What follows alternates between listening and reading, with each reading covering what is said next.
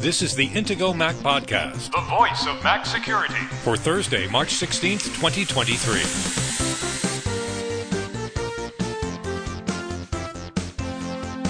This week's Intego Mac Podcast security headlines include The Apple Watch lineup was recently pared down, and it's a good thing. We found out about the security fixes in Apple's recent GarageBand update. Microsoft has announced that Outlook for Mac is now free to use. What's up with that? And we have a discussion about authenticator apps and how hackers can work around the security they're supposed to provide. Now, here are the hosts of the Intego Mac podcast veteran Mac journalist Kirk McElhearn and Intego's chief security analyst Josh Long. Good morning, Josh. How are you today? I'm doing well. How are you, Kirk? I'm doing just fine. We have a little story to report that Josh is really happy about. And, and you've been ranting about the fact that Apple has been selling the Apple Watch Series 3 refurbished. And they still sold it after it was discontinued and after Apple no longer was providing security updates to it. Was about six months that they sold it. They discontinued it in September and we're in March. Well, finally, they've stopped selling it. Yes, finally. So I've been tracking this. I've been watching, you know, the sites where Apple has been selling. They have different country versions of the Apple online store. And as of uh, a few weeks ago, the Apple Watch Series 3 was no longer available in the US store, but I noticed that they were still selling it in in the UK. And finally, around this weekend, they seem to have discontinued the selling the Apple Watch Series 3. There's still a slot for it on the US store, but it's been several weeks now. And in fact, Apple's not currently selling any refurbished Apple Watches, which is kind of interesting. And they say if, if you go to that page, it says the product you're looking for is currently unavailable. Please try again later. So there's just no watches available on the US store currently. And the UK store, which had been still selling the Apple Watch Series 3 has finally stopped selling it. So it only took six months after they stopped releasing security updates for the Series 3. Like, what the heck, Apple? It's really, to me, it's unconscionable that Apple would continue selling a product, even if it's refurbished, that is no longer getting security updates. And, um, I've reached out to Apple many, many times for comment about this, and I've always been ignored. So I'm glad that they seem to have finally sold out of their stock, and uh, I, I'm, I'm, I am kind of shocked that there hasn't been a, a lawsuit or something against Apple for this kind of behavior. Maybe it just hasn't come on high profile enough people's radar. What's interesting is that they have no refurbished Apple Watches in the US, but they're selling refurbished Apple Watch SE and Series 7 models in the UK. I just checked in Apple France. They don't have any Apple Watches at all. So refurbished watches are really country specific, much more than new products. They only have Macs Apple TVs and accessories in France, but in the UK, they have Macs iPads, iPhone watches, Apple TVs, and accessories. So it's really a country specific thing. And it was from what we were looking at, the UK was the last one to have the Series 3, but you're happy. Some more Apple news. We talked about a security update for GarageBand, Apple's music creation app last week that we didn't understand why they said it was a security update with no information about what was fixed. And they did give us information now about the two vulnerabilities that were fixed. I don't think we need to get into too much of the details on this, but if you do have GarageBand, if you do use it, there is an update available. If you haven't installed it yet, go ahead and install that. Okay, Microsoft announced that Outlook for Mac is now free to use. And this was last week. We didn't talk about it on the show last week. And I was trying to figure out why would they do this? Why would they give you Outlook for free? Are they scanning people's messages to get data from them? Because I mean, it's it's part of Microsoft 365, and if you've had a Microsoft Office or 365 subscription, you've always been able to use it. Yet now they're giving it away, and it doesn't make sense to me. I'm kind of curious about this too. I don't know if the, the idea is to sort of get people more in the Microsoft ecosystem using their software. Maybe they're planning to add their own version of ChatGPT to Outlook. That could be something that maybe they're planning on doing in the near future. We know that Microsoft has some big event coming up where they're going to be talking about all of the AI things that they're implementing across their entire product line. It's interesting to point out that Microsoft says that Bing has now crossed 100 million daily active users. And this is since they released the Chat GPT that you can only use in Microsoft Edge or in the Bing app on mobile. And well, this is could be related to the fact that they're giving away Outlook for free. They just want to get more people using Microsoft software and they're giving them opportunities to do this. Okay, this week we have an FBI story. The FBI shuts down 11 year old NetWire rat malware. And this is great. We've, we've got a screenshot. This website has been seized. And it was a joint effort from the United States Attorney's Office for the Central District of California, the Federal Bureau of Investigation, the Croatian Ministry of the Interior, Criminal Police Directorate, the Zurich Cantonal Police, Europol, European Cybercrime Center, and the Australian Federal Police. And this net Wire, rat malware, rat is remote access Trojan. It's been around for 11 years, and all these law enforcement organizations got together to arrest people and shut this down. What? Why is this so important? Okay, well, I, I thought this was really important because this has been malware that's existed on the Mac for 11 years. They've had various iterations of it over time. We first wrote about it on the Intego blog back in 2012. The site went live in kind of early to mid 2012. And then around August, they had a Mac version that we wrote up some details about on the Mac security blog ever since then, this has kind of been in and out of the news like every few years. This the same rat, the same uh, remote access Trojan has continued to come up in the news.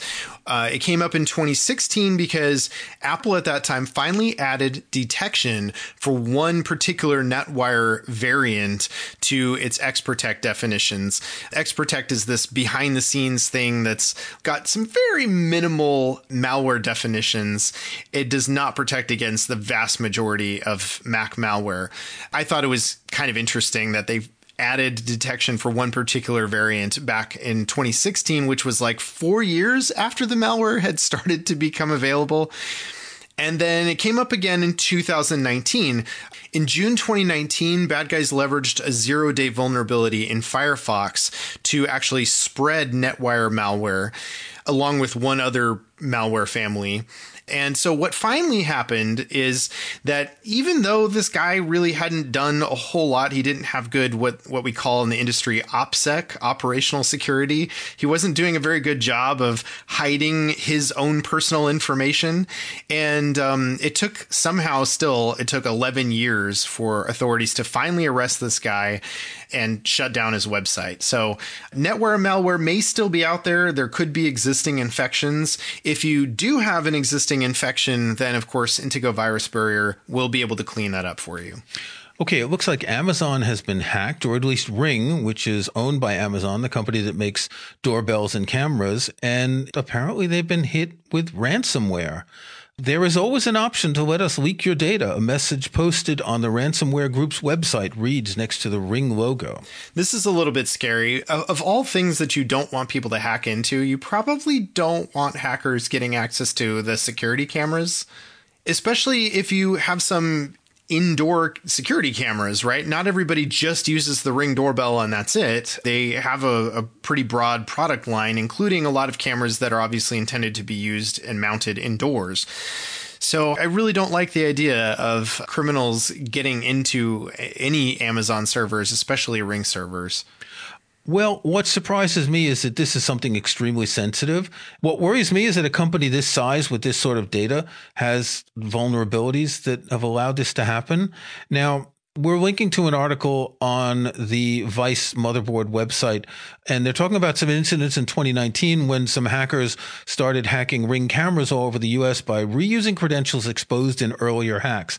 And they then terrorized their victims. And they talk about in the article a hacker broke into the camera installed in the bedroom of three young girls and spoke through the camera's speakers to the girls and played the song Tiptoe Through the Tulips to the girls.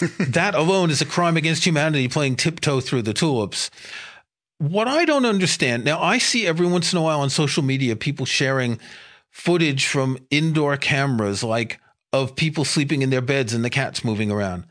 I don't understand why people have cameras filming themselves indoors. Why would they have a camera in the bedroom with three young girls? I can understand if you got a baby, using it as a baby monitor. Why do people do this? That's a great question, Kirk.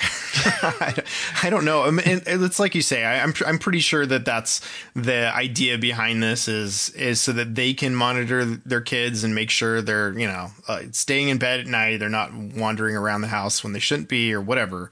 But um, it is it does seem a little bit creepy. But if other people are able to access it, that's really creepy. My main use of ring cameras is my feline surveillance system.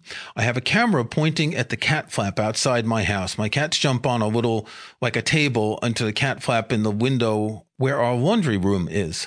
And it allows me to get alerts when the cats are there to know if they're coming in or going out. It allows me to look outside and see if they're around because every once in a while they can't get in the cat flap. We have these cat flaps that, that work with the microchips in the back of their necks and every once in a while they get stuck. So I'll see a cat trying to get in and they're not getting in. I basically set this up a couple years ago when a bad cat got into the house because I hadn't set the cat flaps to work with the microchips. And so this was to make sure that we are protected from bad cats. Okay. All right. the bad cat attack. it is, yes, the bad cat attack. Yes, that's when the cat comes in and steals all the food. And then I came downstairs one night and I heard this noise of some animal running out through the cat flap.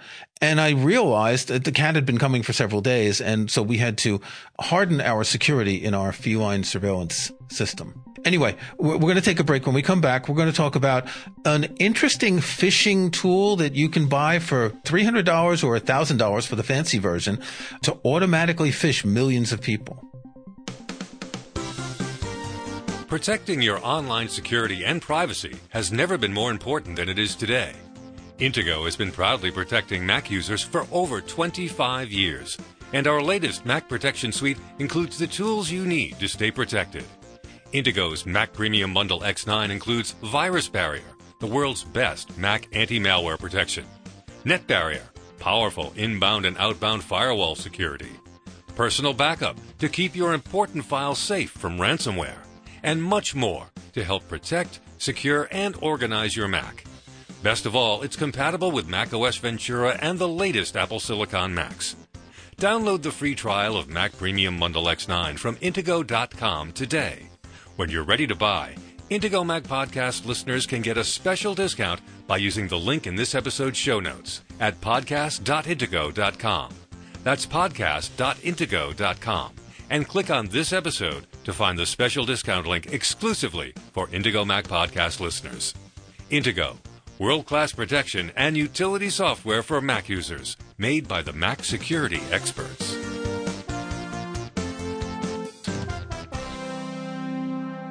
We talk a lot about two factor authentication, and the abbreviation for that is 2FA, digit 2FA. And there's another term that's used, we don't tend to use as multi-factor authentication, MFA, probably because it's also the same as a master of fine arts. And you might think it doesn't have anything to do with security. Uh, but we have an interesting article this week in Ars Technica, still using authenticators for MFA question mark. Software for sale can hack you anyway. Now, an authenticator app, as we've mentioned many times, is your password manager that generates a six digit code, or it could be the built in password manager in iOS and Mac OS, or other authenticator apps, Microsoft Authenticator, Google Authenticator. And it turns out that you can buy, and I don't know where you buy this. You don't go on to, you know, Google to buy this, but you can buy a tool that lets you hack people for $300 for a standard version, $1,000 for VIP users. I, I want to know what they mean by VIP users there, Josh. And which has, according to Ars Technica, a variety of advanced features for streamlining the deployment of phishing campaigns and increasing their chances of bypassing anti-phishing defenses. Sounds like a good marketing slogan there for phishing software.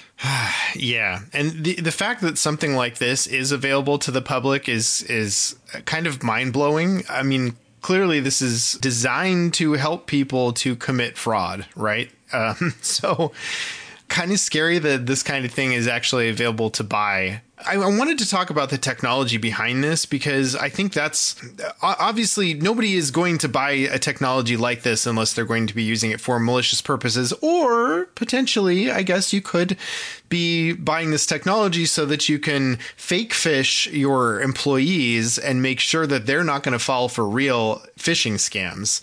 That actually is a thing, and some companies will will hire a company to do this or they'll contract with, with a company that has technologies like this in place that are specifically designed to test people, right? So I would rather trust a company that that's their whole premise is testing your own employees rather than a company that kind of seems like, well, we're mainly for phishing, but I guess you could use it for fake phishing too. That's what's called a red team. It's the team that comes in to test everyone to see if everything works. It's usually not people inside a company because the people inside a company, they're used to just the way things work and they wouldn't see the mistakes and the weaknesses that the red team would. So this works with and more abbreviations in this article. MFA's Achilles heel, TOTPs. A TOTP is a timed one-time password. That's the six-digit code you get when you're getting a second factor code, which again, you can get from an authenticator app, but also via text message.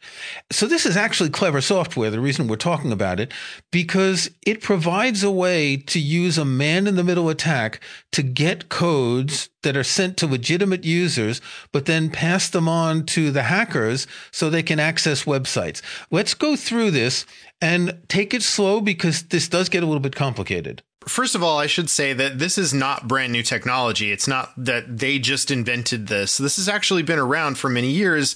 Phishers have known how to pull off this kind of attack. It's just that this is a system that automates it to make it really easy to pull off this kind of attack.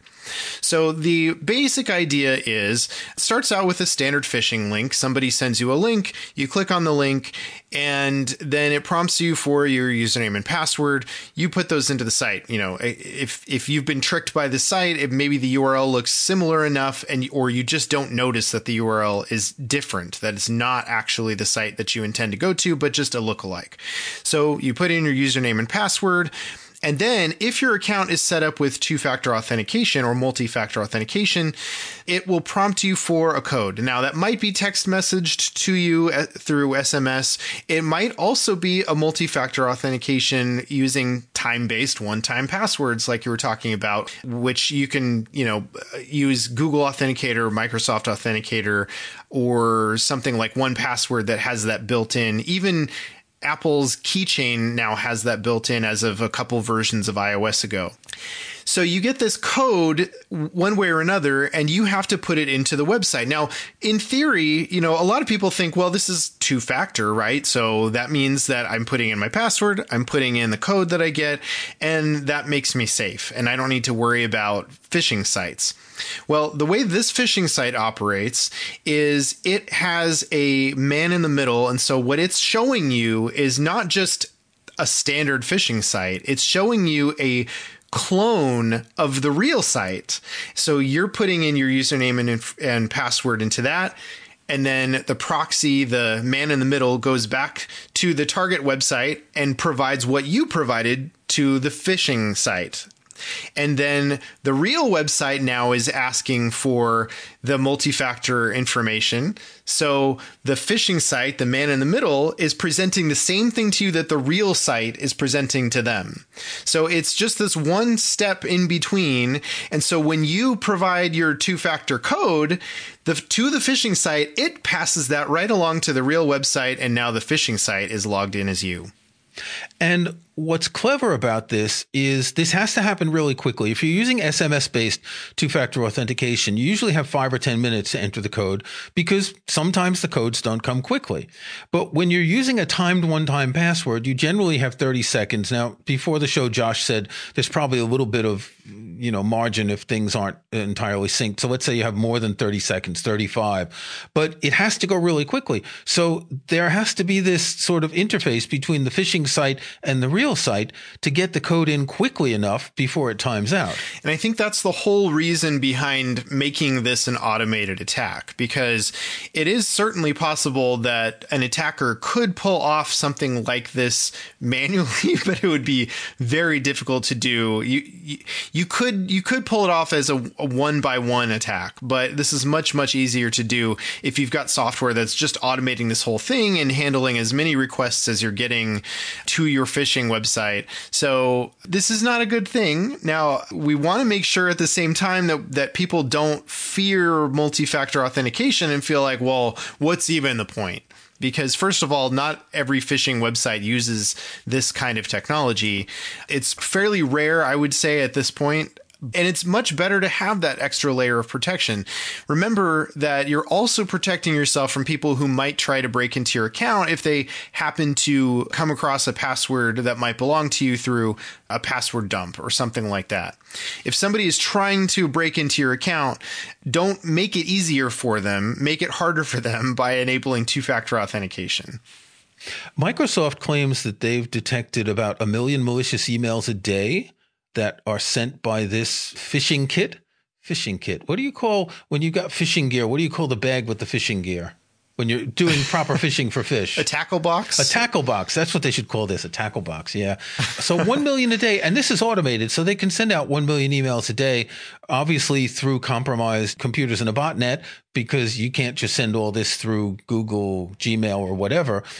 And what's interesting is the whole process is automated. Now, what happens once they've gotten that information? They've gotten the username and the password. They've gotten into the account with the one time password. They don't have a lot of time necessarily to access the account, do they? Do they have a computer that stays logged into the account or do they have an alarm that sets off and someone runs to a computer to, to start you know, emptying bank accounts or whatever? Yeah, that's a good question. I, I guess it, it, really depends on the site that you're logging into and how long they allow you to stay authenticated to that site. If it's a banking site, usually those are very, very quick timeout periods. A number of other sites usually let you stay logged in for a pretty long period of time. It does vary depending on the site, but sometimes they'll let you stay in almost indefinitely for something like Facebook, for example.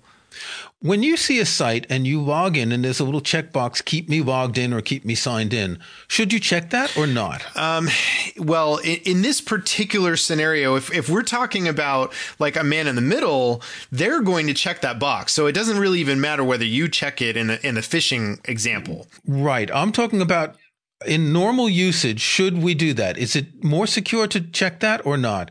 Is it more secure to trust this browser, which some sites also ask? Well, see, that's the problem that I have with it. So I personally don't check that box. I, I prefer to leave it unchecked because I would rather be automatically signed out than to have my browsing session semi permanently be logged into that site.